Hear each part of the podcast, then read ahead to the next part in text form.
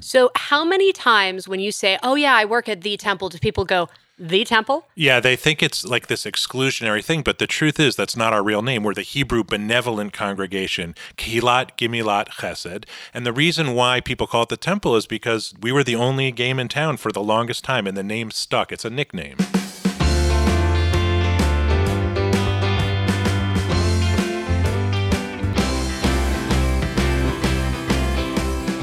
Welcome to the podcast from the temple. I'm Rabbi Peter Berg. And I'm Rabbi Loren Filson Lapidus. This episode is brought to you by the Temple, Atlanta's oldest and youngest synagogue. So, how many cups of coffee have you had this morning?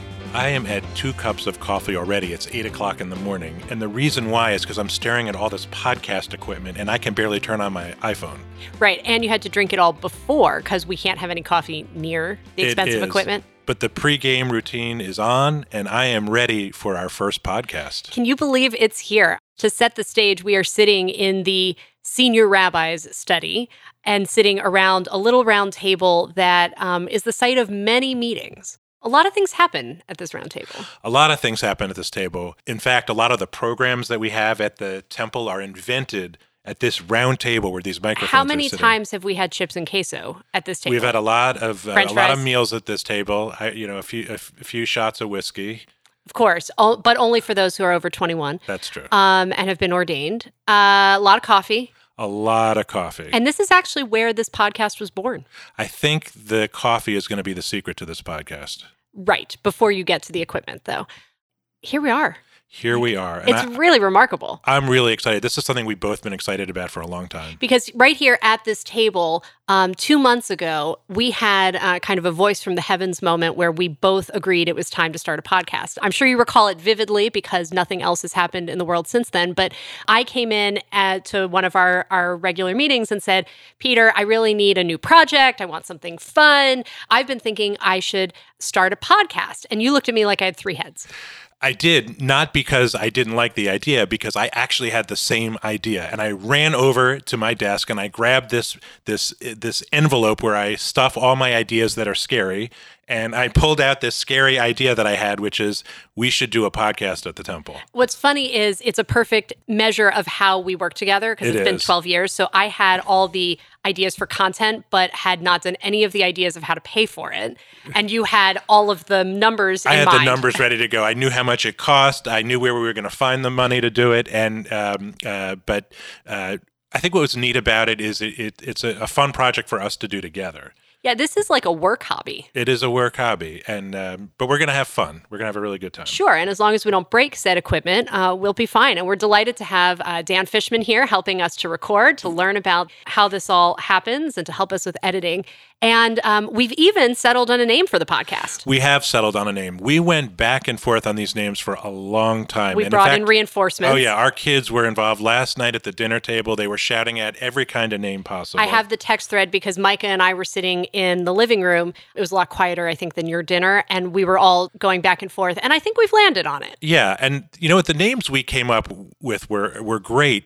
Not names that people would necessarily understand. We had a few that related to driving Miss Daisy, which you had to mm-hmm. know about the movie.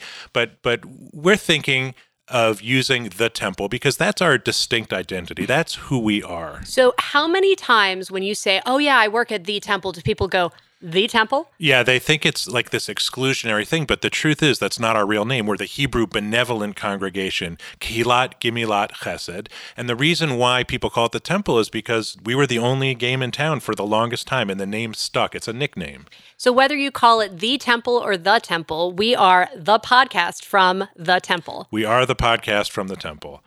So, what's on tap for our first episode? Well, in many respects, the first episode is a way for us to set up what we hope to do in this podcast in general. We talk a lot into microphones, but it's often in certain events and certain classes and on very specific topics. And you know, part of what's neat about a podcast is we actually can expand into more of what we're thinking yeah, the- and talk about what our lives are like and what right. our community's like. That's right. The microphone we're usually talking into is the microphone on the pulpit, and that requires not only a certain kind of voice, but a certain kind of presentation. We wanted this to be different. I think we want people to realize, um, as the title of our first episode shows, rabbis are people too. We don't just sit here waiting for services each time. We're we're busy. We're around the community. And we hope that this podcast overall is going to help you meet some of the people we get to interact with and hear from all of our clergy and also just kind of hear what we're thinking, especially as we respond to world events, because there's a lot that goes into what you actually see Yeah. outside of this office. Absolutely. And we're going to be doing a lot of interviews with people we think you're going to enjoy connecting with. And, and our clergy team will be here to share ideas and, and inspiration. But what does it mean rabbis are people too right? I mean people think of us in a, in a certain way. They see us uh, on the pulpit. They see us downtown giving a speech at the capitol. But they don't realize sometimes that we we do the same things that everybody else does. We go food shopping. We clean up the dog's poop. We we do what everybody else does. So I've been thinking a bit about the generational differences. We are 10 years apart in our ordination, but I think both of us had the experience to a certain extent as children where the rabbi seemed to have it all together and was this perfect on a pedestal person. And even if they were super nice and kind and we got to know them, the rabbi was kind of an elevated position. And we get plenty of respect, but I, I think that um, we get the most positive feedback when we are our most authentic selves yeah and let people into the fact that we're struggling as parents and spouses and children and humans. Absolutely. I remember growing up, my rabbi of blessed memory never spoke in public about himself or the struggles that he had and that he faced. And I think if we are role models, we can we can have some of these conversations in the in the public sphere and uh, let people uh, peek into the window of, of the, the lives of rabbis. Yeah, I hope people don't think we have it all figured out because take one step into uh, my house and it is uh, a finely balanced schedule and um, it's joyous and chaotic and exciting and crazy and but that's life and and I really feel like being a rabbi is so much informed by what happens in the world and and really what happens in our own personal lives as yeah. well. So in this podcast, we're going to allow people to have a, a glimpse into these kinds of conversations that we have, but also to learn a little bit about the temple that you may not ordinarily have a chance to talk about. So one of the things I thought might be fun for us to talk about is the kinds of questions that we get when when we see people. Sometimes they call us on the phone sometimes they stop us in the hallway and as we said earlier sometimes you know in the supermarket or wherever it is we get lots of questions. I mean some of them are just factual. You know when does hanukkah begin? Remind me again rabbi how to light the hanukkah. But we get other questions too. What kinds of questions do you get? Sure. So I would say far and away the first question I get is I didn't know women could be rabbis or how long have women been rabbis? And it's interesting because that answer has changed. It used to be, well, Sally Priesand was ordained in 1972 and now it's actually Rabbi Regina Jonas was ordained in 1935 um, and then murdered during World War II. Um, but it is kind of this reminder just from the moment people meet me, that is their first question. You know, a question I get all the time. It's it's just interesting to to think about it. Uh, the question is is can can Jews who have a tattoo be buried in a Jewish cemetery? I get that all the time, and I and I think uh, it's, it comes out of out of fear. It comes out of, uh, of course, it's an old wives' tale. Of course, you can be buried in a, in a Jewish cemetery, uh, but but there is a question about can you have a tattoo, and it's like everything in Judaism. There's no clear cut answer. I think that's part of what this podcast is about, trying to answer. Sure. these- Um, and I think it means that the people asking haven't met any of the rabbis who've served the temple who have tattoos, of which I think there's been at least more than one. It's not me. It's not me. Okay. well, now you know something else behind the scenes about the, the rabbis. I get a lot about um, Jews and hell and Yeah. afterlife. and- Afterlife is a big one, and Yeah. and and again, it's not a clear cut answer. People are often surprised that in Judaism, it's not like there's just a one second answer, and there's a spectrum. So th- those two questions: Is there an afterlife, and can you get a tattoo? Have a spectrum of answers, and part of what we do is help explain that spectrum so people can find their place. I also get how heavy is the Torah. And this is where parenting has helped me a lot because I can say between 25 and 35 pounds, because when my son hit 25 pounds, the Torah no longer felt heavy.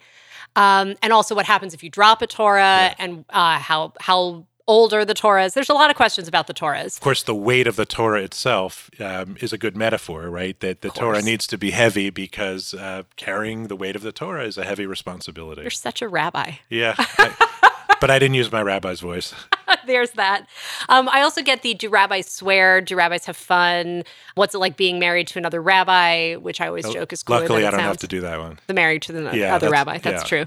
People also ask about our lives, like what we like to do for fun. And whether we've had time off and things like that. I, I, mean, sometimes the the frequent questions are really those of genuine interest that aren't so much about Judaism, but are really about being in the Jewish community, which is special. Yeah, and I think you know if a rabbi is supposed to be a role model in some respect, I think we that means we model everything. We model how to live a Jewish life, but we also model how to how to have fun and how to be with our families, and mm-hmm. uh, I think that's an important part of it when we were in rabbinical school, I don't know if they said this to you as well, there was the idea that you're only not a rabbi within the four walls of your home.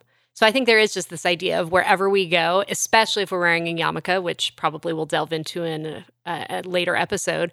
Um, there is really the sense of we represent Judaism, rabbis, clergy, wherever we go. What do you do when you're, you know, you know how it's, it's ten o'clock at night and, and you forgot something for your kids and well, you have first to, of all, I'm never awake at ten o'clock. That's true.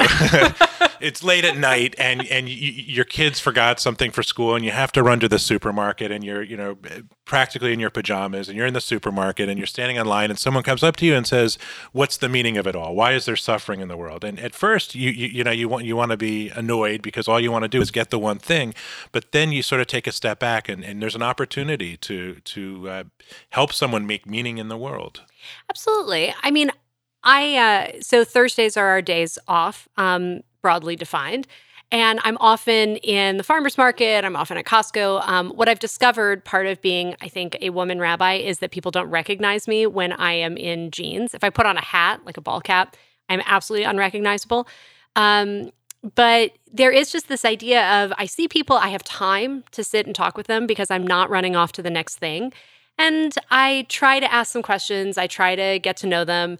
It's this idea of connecting on a human level. One of the things that I think people often talk about is you know, the generations of rabbis before us were not so accessible. Like you didn't see them in the supermarket, or you didn't, if you did, you wouldn't ask them questions or make jokes with them. And now we travel with our congregants and we travel with our teens and they see us and and we try to actually be more like them. Um, and I think that creates a whole different relationship. Yeah, and and making meaning, you know, if you read our mission and vision at the temple, making meaning is is is you can see it everywhere in every part of our mission and vision statement. Our job is to help people make meaning in their lives, and and it's it is answering the questions that are, uh, you know, at the top of our minds. And some of the some of the questions are are really deep and they take a long time to answer, and some are just silly. I mean, sometimes uh, uh, it, sometimes we do ask the rabbi with the with. Uh, uh, the uh, Bremen Education Center kids at the temple. And um, my favorite one, one kid uh, once raised his hand and asked me, he said, uh, Do your kids call you rabbi at home? right. I mean, uh, right. So some of the questions are just silly, but we do have to take the time to answer them. It's going to be fun in this podcast to um, to unpack some of these questions and also to continue to have more conversations because I think we learned so much through our interactions with other people. And so we're excited that we'll be able to do some interviews yeah. and continue these conversations and, and, bring in some of our and we colleagues. Had, we had an idea that that maybe uh, our listeners might want to uh, suggest ideas and, and we have a mechanism so that our listeners can share ideas and feedback with us. It is not our personal cell phone numbers, but instead we invite you to email podcast at the hyphen temple.org. Um, and that is where you can give us feedback. Uh, we, we, are interested. We know you won't be, be shy, um, but also questions um, that we'll try to answer on air uh, with each of our episodes. so I guess we survived this. We survived our first podcast. We may even do it next time without coffee. Maybe, although I still think I'm going to be sweating. Um, so thank you so much for joining us uh, for this time. Uh, this is the podcast from the Temple, where we inspire lives and transform our world.